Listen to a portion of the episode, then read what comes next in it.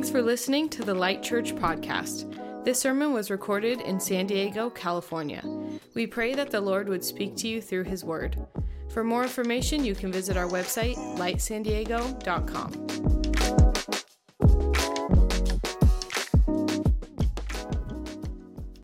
Holy Spirit, we just welcome you into this place right now, and we ask, Lord, that even in the change of things, uh, outside of our normal rhythm, doesn't really matter. We just know that you are God and that you're speaking to us, and you're so much bigger than like a slick, well run event. You're more interested in us as family, as brothers and sisters growing together in our discipleship in the way of Jesus. So we ask, Holy Spirit, that you'd speak to us through your word now, shape us and form us into the image of Jesus Christ. Amen.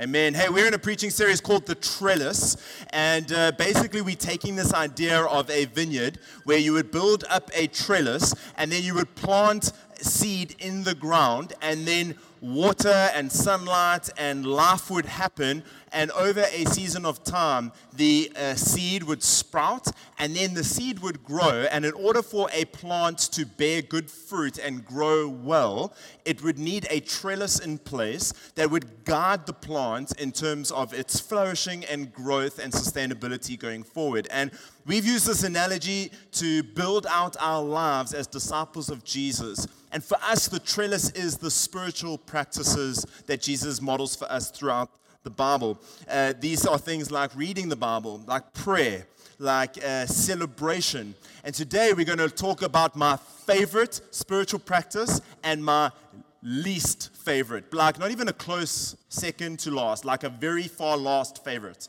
Okay, feasting, my favorite one, and fasting. Basically, we're going to talk about food. Let's open our Bibles, Matthew, and, um, and let's stand together for, for God's word, if you, if you don't mind doing so. We're going to read Matthew chapter 4, verse 1, and then we're going to read Matthew chapter 11, verse 19. In Matthew's gospel, he writes, At, the, at that time, Jesus was led by the Spirit into the desert to be tempted by the devil. He fasted for 40 days and 40 nights, and afterwards was hungry. Matthew chapter 11, the Son of Man, Jesus, came eating and drinking. This is the word of the Lord. You may be seated. So, today we're going to talk about food. And there's a lot of opinions when it comes to food and diet in the modern day. There's people that do keto dieting and paleo diets, and there are people that eat an unhealthy diet and a really healthy diet. There are like intermittent fasting, people who don't eat breakfast. I don't know why you would do that. Uh, there's people that, that's a joke, you can do it if you want, don't, whatever. Uh, there's people that eat lots of meat, people who don't eat lots of meat, high protein diet. Currently, I'm on a seafood diet. Basically, it's just I see food and I eat it. Um, but, but food is a big topic in the modern day. And today we're going to talk about feasting and fasting. Because uh, fasting is one of the central practices of Jesus, what we want to do this morning is take a brief moment on the front end of the message and talk about fasting. And this will basically be somewhat of an announcement for uh, a church wide fast that we're going to do in a two weeks' time. And then we're going to look at feasting and spend most of our time talking about eating good food. Okay, so does that sound good? All right, let's do it. Let's start off with fasting. Over a thousand years ago, or for over a thousand years, fasting was one of the central practices of the early church. It was one of the central disciplines and weekly practices of the Church of Jesus Christ for over 1500 years.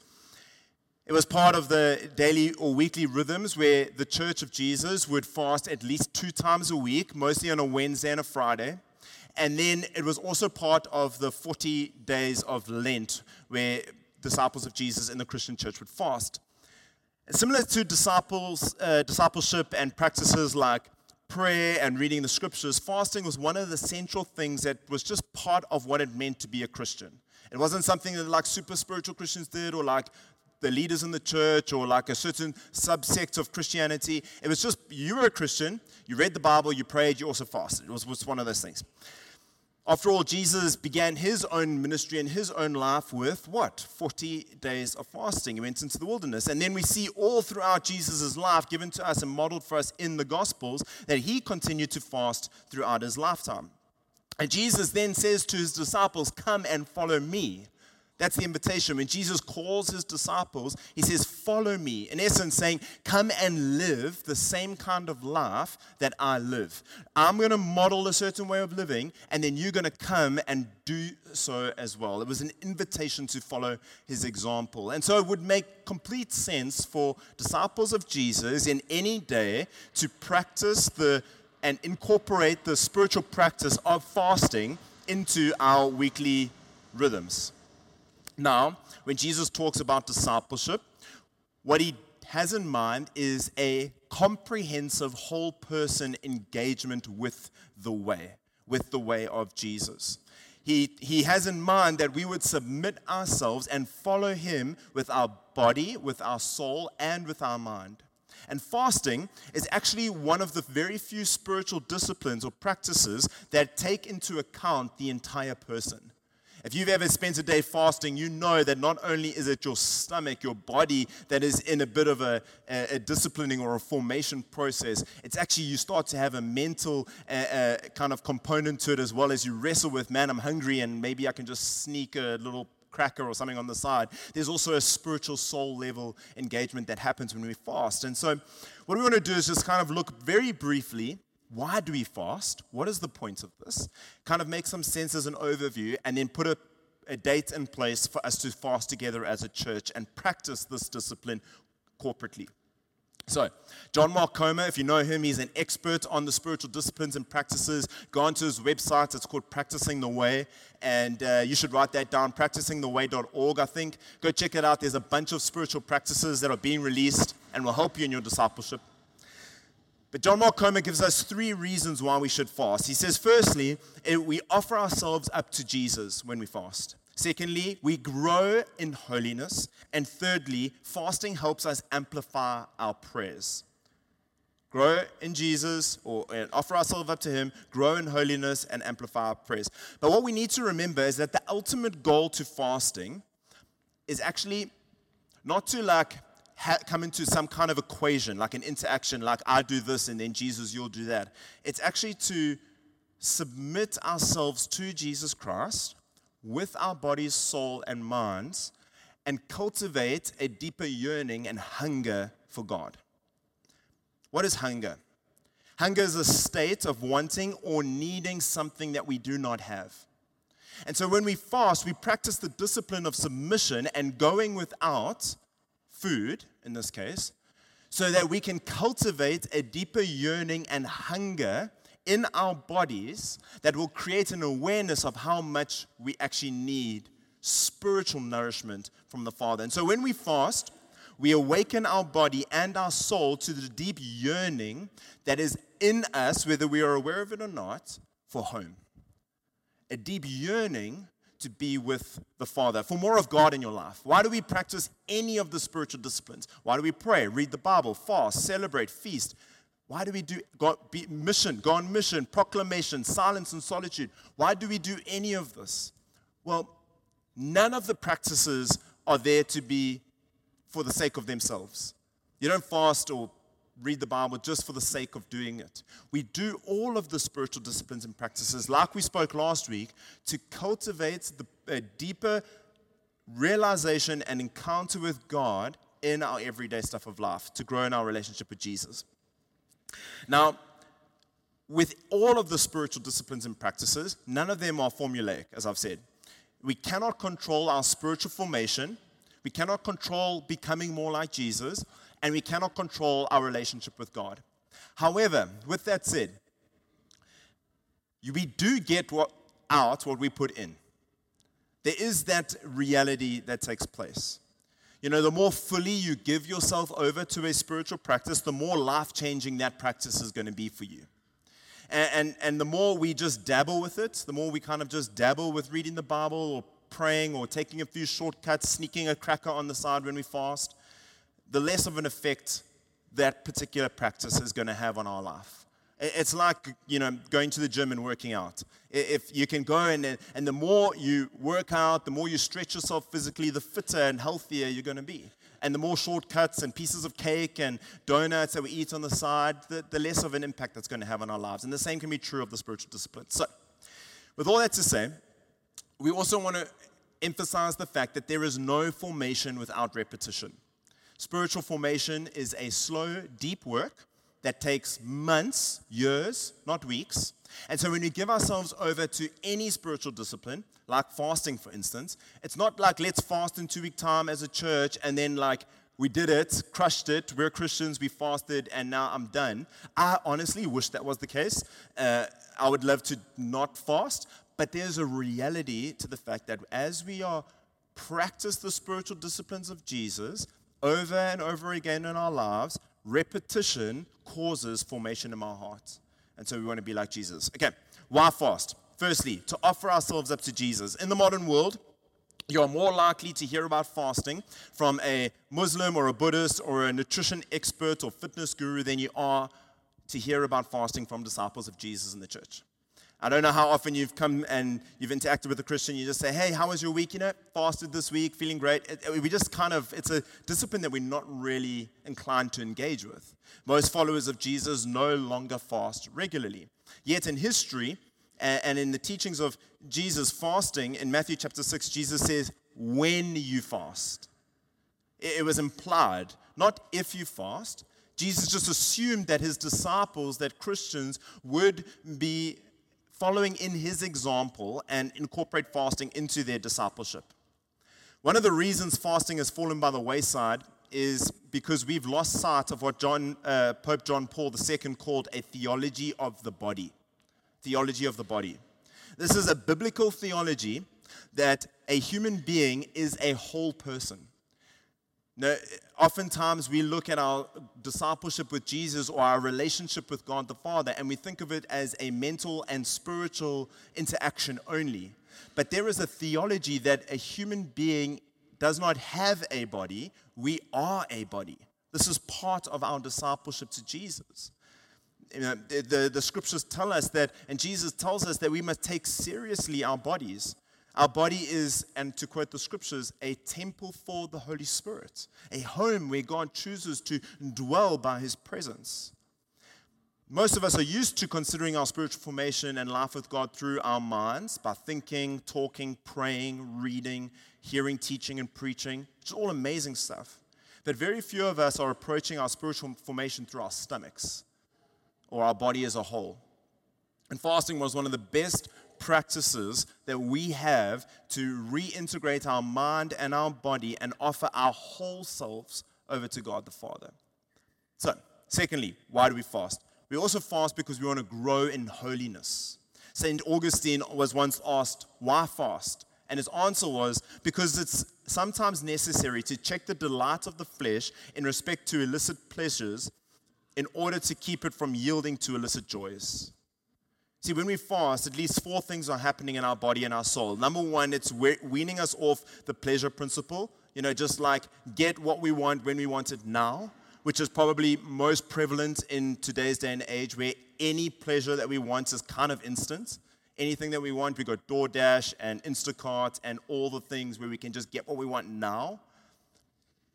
Secondly, it's revealing what's in our own hearts. Start to get hangry, right? Hungry and angry combined. And then you start to you, know, you start to get frustrated. What's in your heart? What comes out of us when we are confronted with not being able to satisfy pleasures instantly? Thirdly, it's reordering of our desires. And fourthly, it's drawing on the power of God to overcome sin. We start to realize, hey, I'm actually not capable in and of my own mental strength and ability to overcome even just going without lunch today. God, I need your help. Growing in holiness. Thirdly, why do we fast? Well, we fast because it also amplifies our prayers. Now, here's the thing you can pray without fasting, and you can fast without praying. It's totally fine. But when you take the two, when you take fasting and prayer and you interlock the two, and there is a noticeable amplification for our prayers being heard by God and God responding. Again, it's not transactional, However, there is this direct relationship between partnering the two together and offering all of ourselves over to God. Fasting is an aid in hearing God. It helps us discern His voice from all of the noise that's around us in our lives and all of the distractions. Fasting also makes it easier for us to hear God and His will and His direction for our lives. If you take a day to fast, your, your the, the hunger in your belly will awaken your soul and your mind in ways that we wouldn't else wouldn't have otherwise and will actually create an openness to not only speaking to God but hearing from him as well. And fasting also is an aid for us to being heard from by, by God himself. Fasting helps us break through the walls that stand between us and the release of God's plans and presence and power. In both scriptures and church history, we see this reality when prayer and fasting link arms, it's often the tipping point that releases God's kingdom here on earth as it is in heaven. There's just that, rea- there's just like John Eldredge puts it this way he says, there's just a way things work. And God, in his divine wisdom, has placed within this beautiful relationship between prayer and fasting that power will be released. And so it's our responsibility as disciples of Jesus to lean into that example. And so we're going to implement this corporately, right? It's quite simple. Fasting is we go without food. And you can set it, it can be for a day, it can be for a meal a day, it can be for an extended period of time. But what we're going to do is you all know that on the 7th of November, Tuesday, the 7th of November, we are having a night of worship here in this space. And we cannot wait for that to happen. Caitlin will give you more details in a moment about that. But we're going to get together as a church community, and we're inviting our Encinitas church down to come be with us on that evening as well. And we're going to have an extended time of worship on Tuesday evening, the 7th of November. You can write this down now. We have our Tuesday morning prayer meeting that happens every week from 7 until 8 a.m. So on the 7th of November, we have two moments, the Tuesday morning 7 to 8 prayer meeting and then the evening time of worship at 6:30 here in this building, both happening here. And what we want to do as a church community is say, "Hey, let's actually get alongside each other and practice this discipline together, linked arms with brothers and sisters. We'll go hungry together. We'll start here in the morning. We'll open up in a time of prayer. We'll fast during the day, and then we'll come in celebration in the evening and worship together. And so we're going to set aside a day of prayer and fasting on November the 7th. And this can be just for the sake of cultivating the discipline of fasting. Maybe you've never fasted before, and this is a moment to say, hey, I'm going to do it with my brothers and sisters in the church community, and I'm just going to try and see what happens and, and pray and hopefully make it through the day. And uh, for some of you, this might be fasting, might be the easiest thing in the world, and you just are so pumped for this. Wherever you fall on that scale, come, let's get together. Let's practice a discipline or a spiritual practice that Jesus instituted for us, and let's trust that the Holy Spirit will, will release power in our obedience and submission to the Lord. Tuesday, the 7th of November, we're going to fast together. Sound good? Okay, let's talk about feasting. feasting, my favorites. Who loves food? Great. If you didn't put your hand up, you're lying. You love food. We all love food. I love all foods, everything. If I can eat it, I love it. Feasting. Now, fasting, reading the Bible, prayer, these are all spiritual disciplines and practices that we'd probably expect to hear during a series like this. But not often do we come into an interaction with feasting as a spiritual discipline. But what I want to do today is look at how feasting is a spiritual discipline and how we can use food or how Jesus used food to delight in God's good gifts and how Jesus used food as a tool for mission to bring people into conversation and welcome. So we're going to look at Luke chapter 5, verse 27 to 32. If you got your Bibles, you can open it or it'll come up on the screen, hopefully. After this, Jesus went out and saw a tax collector by the name of Levi sitting at his tax booth. Follow me, Jesus said to him. Levi got up, left everything, and followed him. Then Levi held a great banquet for Jesus at his house, and a large crowd of tax collectors and others were eating with them. But the Pharisees and the teachers of the law who belonged to their sect complained to his disciples, Why do you eat with and drink with tax collectors and sinners? Jesus answered them, it is not the healthy who need a doctor, but the sick. I have not come to call the righteous, but sinners to repentance. Not water.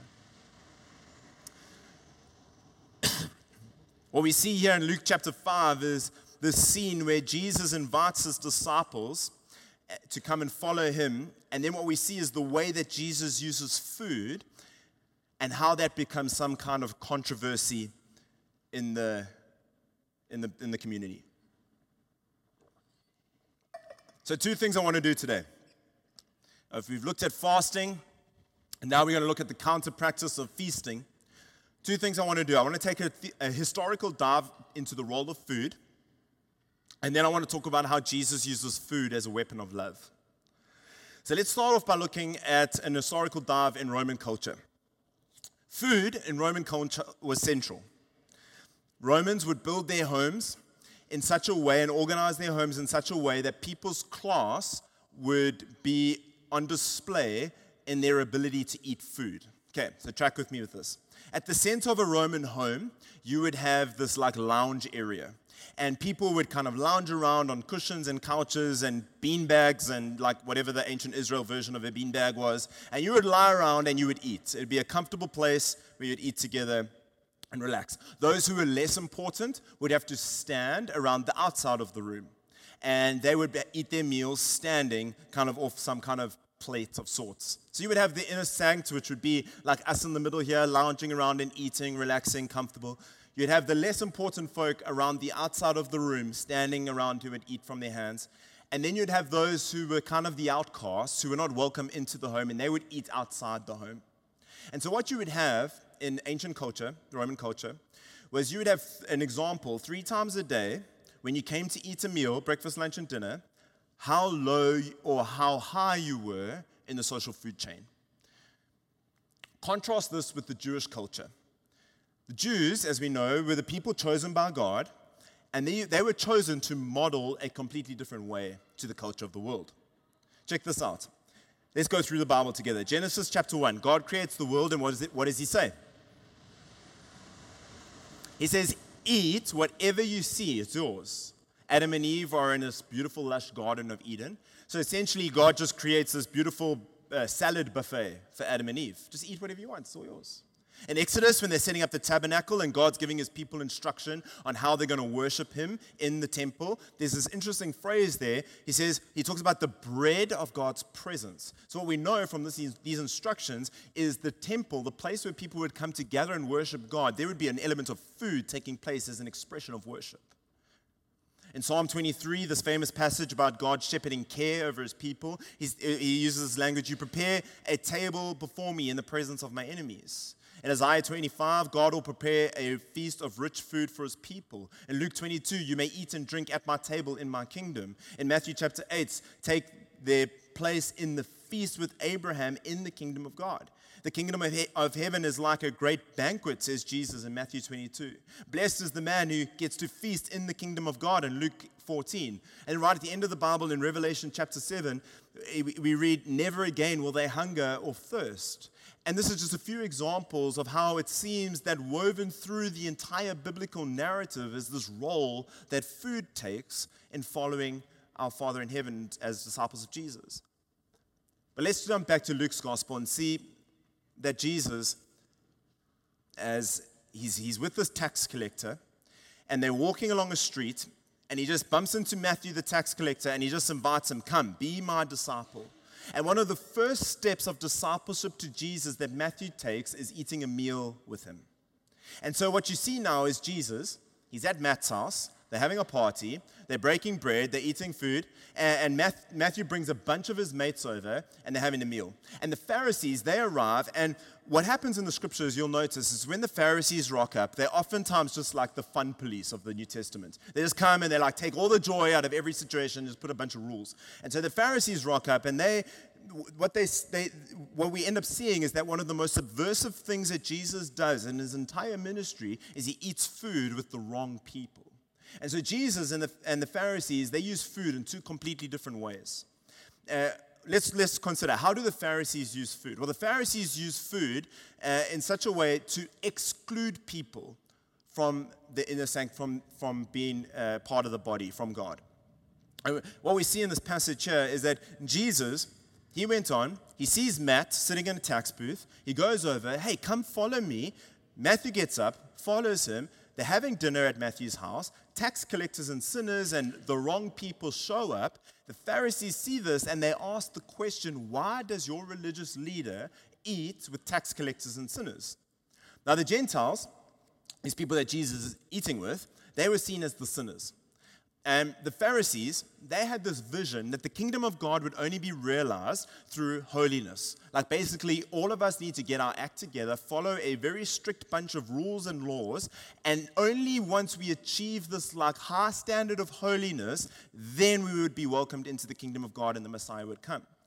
And so the Pharisees are just like, what is happening? Why is he indulging in this kind of practice? And so the Pharisees come about and they're upset. Now, you have the second group of people. You following me? You with me still? I know there's a lot. The second group of people, the Gentiles, the, the, the so called sinners. Now, what do you think of when we talk about this word, or the, the, when you hear the word sinner?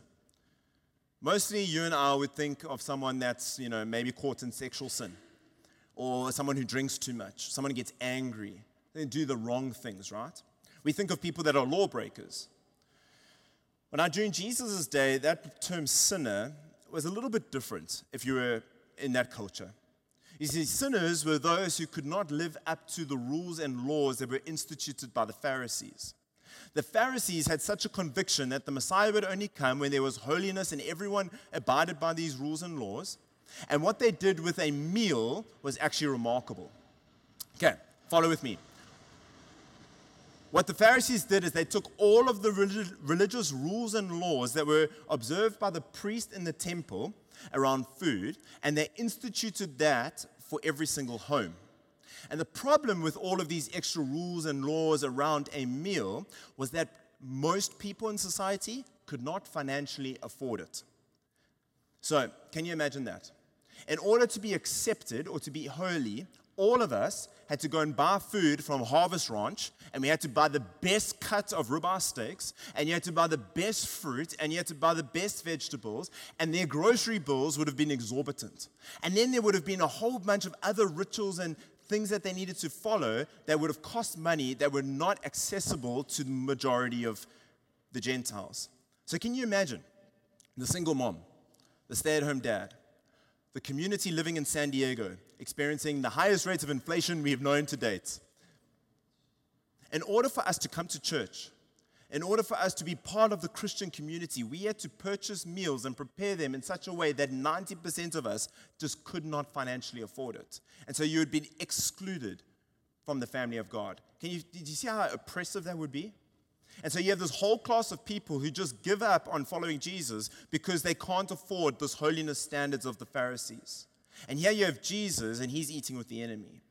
Tim Chester, in his book, he says Jesus is handing out party invitations, and they read, You are invited to my party in the new creation, come as you are.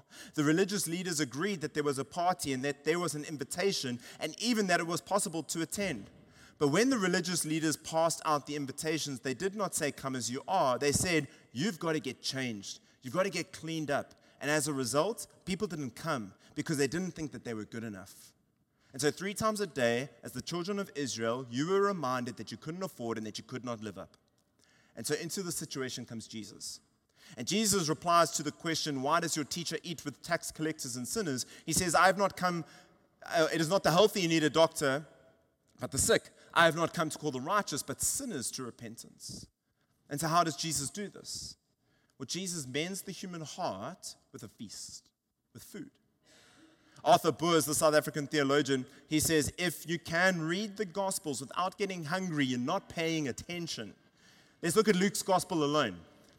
Stories of Jesus eating with people.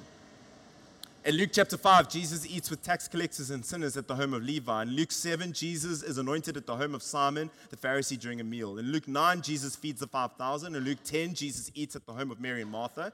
In Luke 11, Jesus condemns the Pharisees and teachers of the law at a meal. In Luke 14, Jesus, Jesus is at a meal when he urges people to invite the poor to their meals and be their friends. In Luke 19, Jesus invites Zacchaeus uh, to a meal, or Jesus is invited by Zacchaeus for a meal. In Luke 22, uh, they have there's this account of the Last Supper. In Luke 24, the risen Christ has a meal with his two disciples in Emmaus, and then later he's having a fish barbecue on the beach with the rest of his disciples. Everything Jesus did had an element of food connected to it. There are three ways that the New Testament uh, finishes the sentence, the Son of Man came. The Son of Man is an Old Testament way of saying the Messiah, Jesus. And when they talk about the Son of Man came, they're saying the Messiah will come. And do this. There's three ways that the New Testament translate, uh, ends that sentence. The Son of Man came, firstly, in Matthew 20, not to be served, but to serve and give his life as a ransom for many. The Son of Man came to seek and save the lost. The Son of Man came what? Eating and drinking. Now, listen to this. The first two statements are statements of purpose. Why did Jesus come? The reason Jesus came was to serve and give his life over as a ransom and to seek and save the lost. That's the purpose. How did he do that? The last statement is a statement of method. Jesus achieves seeking and saving the lost and laying his life down as a ransom for many by eating and drinking. And so, the way that Jesus came to seek and save the lost was to look them in the face over a meal and say to them, I am here to invite you in and to make you well. Jesus is saying to the Pharisees, Hey, what I want, what my Father wants, is not your self righteous standards and your rules and your laws, and not all the things that you think are going to make God love you. What I want is just a heart of mercy to be played out amongst my people. And so, Jesus uses food as a sign of God's great welcome. Again, Tim Chester says the parties of Jesus are celebrations. The Pharisees are mourning over the absence of God and, and his kingdom. But in Jesus, God has come to his people and his kingdom is dawning. So fasting gives way to feasting. Their meals are eaten with joy. They must be. Compare the old way to the new way. The new way is gracious rather than religious, inclusive rather than exclusive, welcoming rather than unwelcoming. It is characterized by feasting rather than fasting, rejoicing rather than grumbling. It recognizes its need and finds hope in the Savior rather than feeling self righteous and therefore rejecting the Savior. Look at these two lists gracious, inclusive, welcoming, feasting, rejoicing, and recognizing your need compared with religious, exclusive, unwelcoming, grumbling, and self righteousness. Are you living as someone who belongs to the new way? Are we celebrating?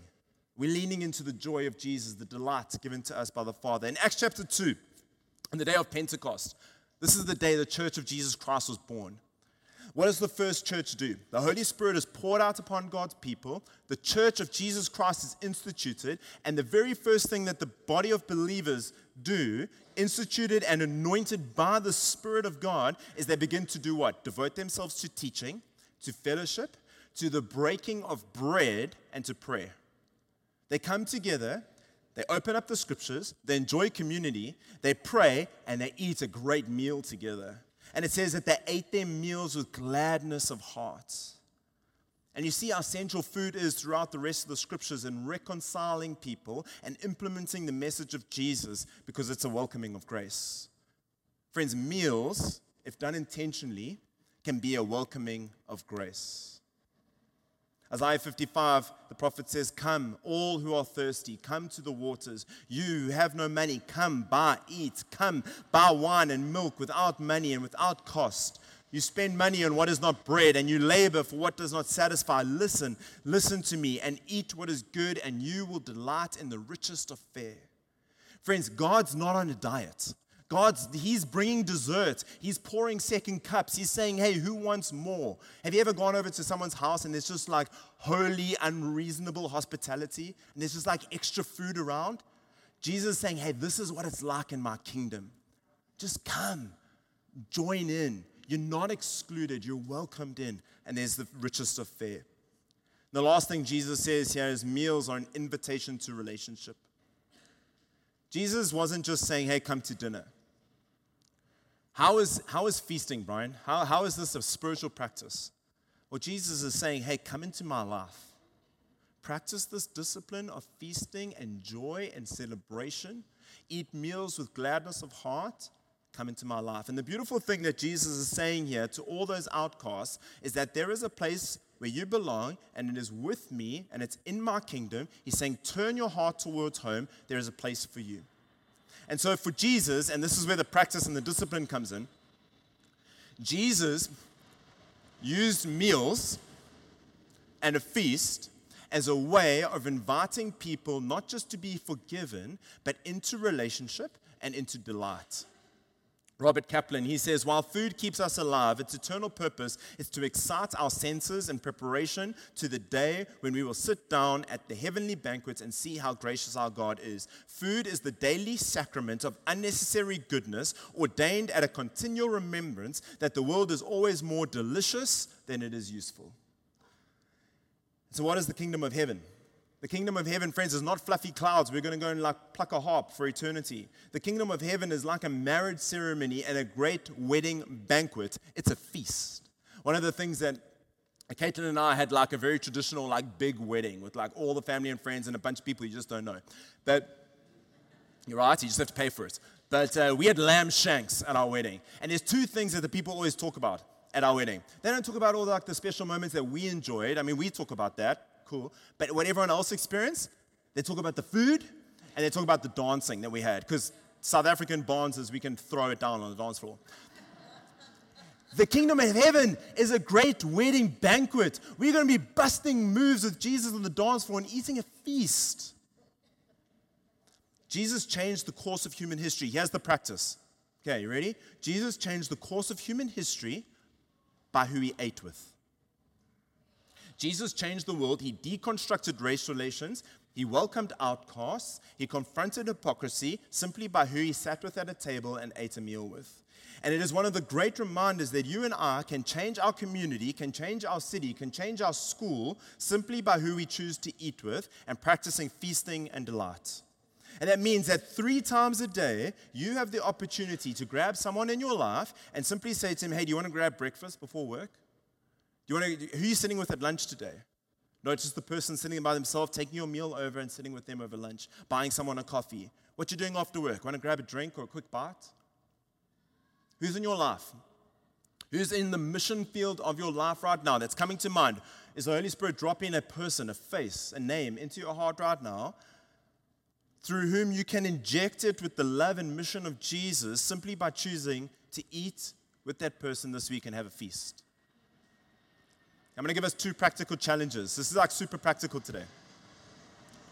The first practical challenge is you're going to come on Tuesday the 7th and whether you can be here in person or not, we're going to fast together as a community, one in hearts, and, and we're going to cry out to God and trust that He'll pour out His Spirit in grace and measure and power on our church and our city. Tuesday the 7th, prayer meeting in the morning, fast during the day, worship at night. The second challenge I have for you, so easy. Make a commitment in your heart right now to eat one meal with a person who does not know Jesus this week. Just do that. Skye Jethani, he says, Our homes are to be hospitals, refuges of healing, radiating the light of heaven. And our dinner tables are to be operating tables, the place where broken souls are made whole again. In our churches, people should find rest from their battle for acceptance and release from the lie that they are nothing more than the goods they possess. When we lower our defenses, when we remove our facades and begin to be truly present with one another, then the healing power of the gospel can begin its work. So we need to use meals as a form of radical welcome in the same way that Jesus did. Sometimes we think mission and, and, and, evangelism needs to be like getting the soapbox out and shouting on the street corner. It can be that, you know, but, but Jesus modeled for us sitting down over a great steak or a world class, class cup of coffee, just opening up his heart to receive. Skye Jethani goes on, he says, the English word hospital originates from the same Latin root word sorry, the English word hospitality originates from the same Latin root word as hospital. A hospital is literally a home for strangers. Of course, it, can, it has come to mean a place for healing, but there is a link between being welcomed and being healed. And so, my challenge for you this week is who's the person in your world, the person that comes to mind right now, who's the prodigal that's going to be welcomed home in the kingdom of heaven around your table? Who's that for you? You see, the most Christ like thing, the most evangelistic or missional thing that you and I could do this week could be just grabbing someone at work, the outcast, the person who feels like they don't fit, and just inviting him or her over for a cup of coffee. It might be taking the promiscuous girl that everyone gossips about and just saying, hey, let's have lunch. And over lunch, just saying, why don't you tell me the details of your life? What's going on? Might be taking the arrogant person at work that no one likes and just saying, hey, let's grab a drink. Tell me the story of your life. Where'd you grow up? Let me tell you this. We can do church programs all week long. I'm pastor. I love church programs. I'm like down for it. But one of the most courageous things that you and I can do is take someone out for a meal. And I want to tell you this when you do that, Jesus will show up.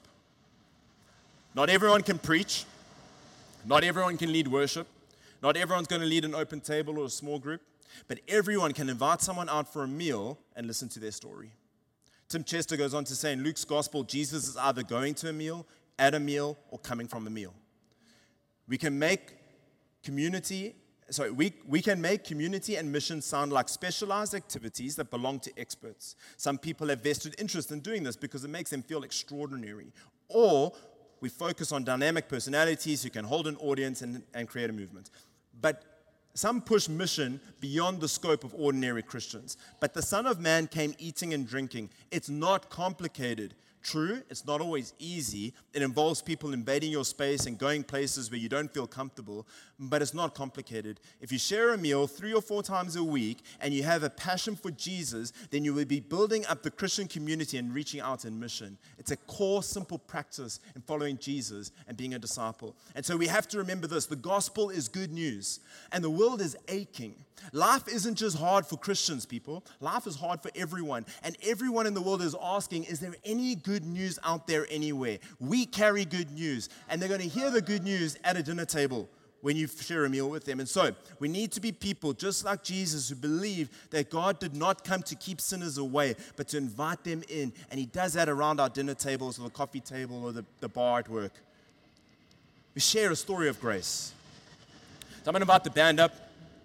And uh, we're going to go into a longer time of worship on the back end, just how, how we structured, and that's great. 7th of November, we're going to fast. We're going to practice that discipline. And this week, I'm going to invite you to feast with someone in your life.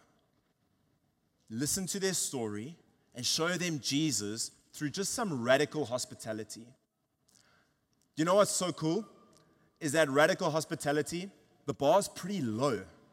No one's like buying people a meal nowadays all meals are takeout and quick fixes or a protein shake, the bar's pretty low.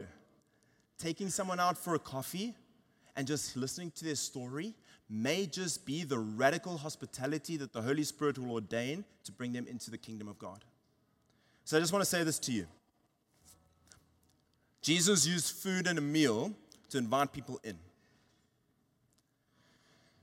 And I just pray that these words touch your heart. If, if you've been sexually promiscuous and you think, hey, I'm a failure and like I'm not welcome in, we see through the scriptures that Jesus, we are the very people that Jesus would choose to sit down and have a meal with. If you feel like you're not good enough or you've got some sin in your life that excludes you, Jesus wants to eat a meal with you. He loves you. If you've been divorced or you feel like a failure, you feel like your relationships are like hindering your walk with Jesus, Jesus just wants to sit down and have a meal with you. If you're addicted to porn or you think that there's no hope in your life, Jesus just invites you, hey, come follow me, eat with me, let's have a meal. If you're angry or aggressive, there's good news. Jesus will eat a meal with you. If you're the outcast, the person who feels like you're not welcome at church, you're very welcome here and Jesus will always want to eat a meal with you. There's a place for you at his table. And so, whether you are on the receiving end of sitting down with Jesus, or God's giving you, igniting something in your heart right now and putting a person or a name in, that you want to go and eat a meal with, the beauty of the gospel is that we're all welcome and there's always a seat at the table. It's why we call our groups open tables. There's, there's a seat available. There's, Jesus sets a place before you in the presence of your enemies. Let's pray. You want to stand with me? Lord Jesus, we come to you this morning and we just say with all of our hearts, thank you. Thank you that you came for us in our sin and in our brokenness. Thank you that you didn't ask us to get dressed up or fixed up or Thank you that in our sin and our rebellion and in the mess of our lives, you come to us and you just say, I would love to get together and have a meal with you. And Jesus, we thank you that you are the bread of life. We thank you that your body was broken, your blood was shed, and that we may become sons and daughters and sisters and brothers and kings and priests in the kingdom. And so we choose today to feast on you. We make it our ambition to labor for the food that never perishes we will never hunger or thirst again, which is you. And we thank you for your grace, Lord God. We thank you that all of our discipleship with Jesus is actually really practical. And so we lean in and we make a decision today to follow you again and follow the example you set for us in the scriptures. And we ask, Holy Spirit, that you shape us to become more and more and more like Christ. Amen, friends. We're going to just worship together a bit more now and close out our time with some other announcements. But I just pray that the Spirit of God would do a work in you and just. I pray that the thing that we leave with today is actually like my discipleship with Jesus can actually be really practical. There's some real tangible things I can put in place that will help shape and form me into the image of Christ. Thanks for listening to the Light Church podcast. This sermon was recorded in San Diego, California. We pray that the Lord would speak to you through his word. For more information, you can visit our website, lightsandiego.com.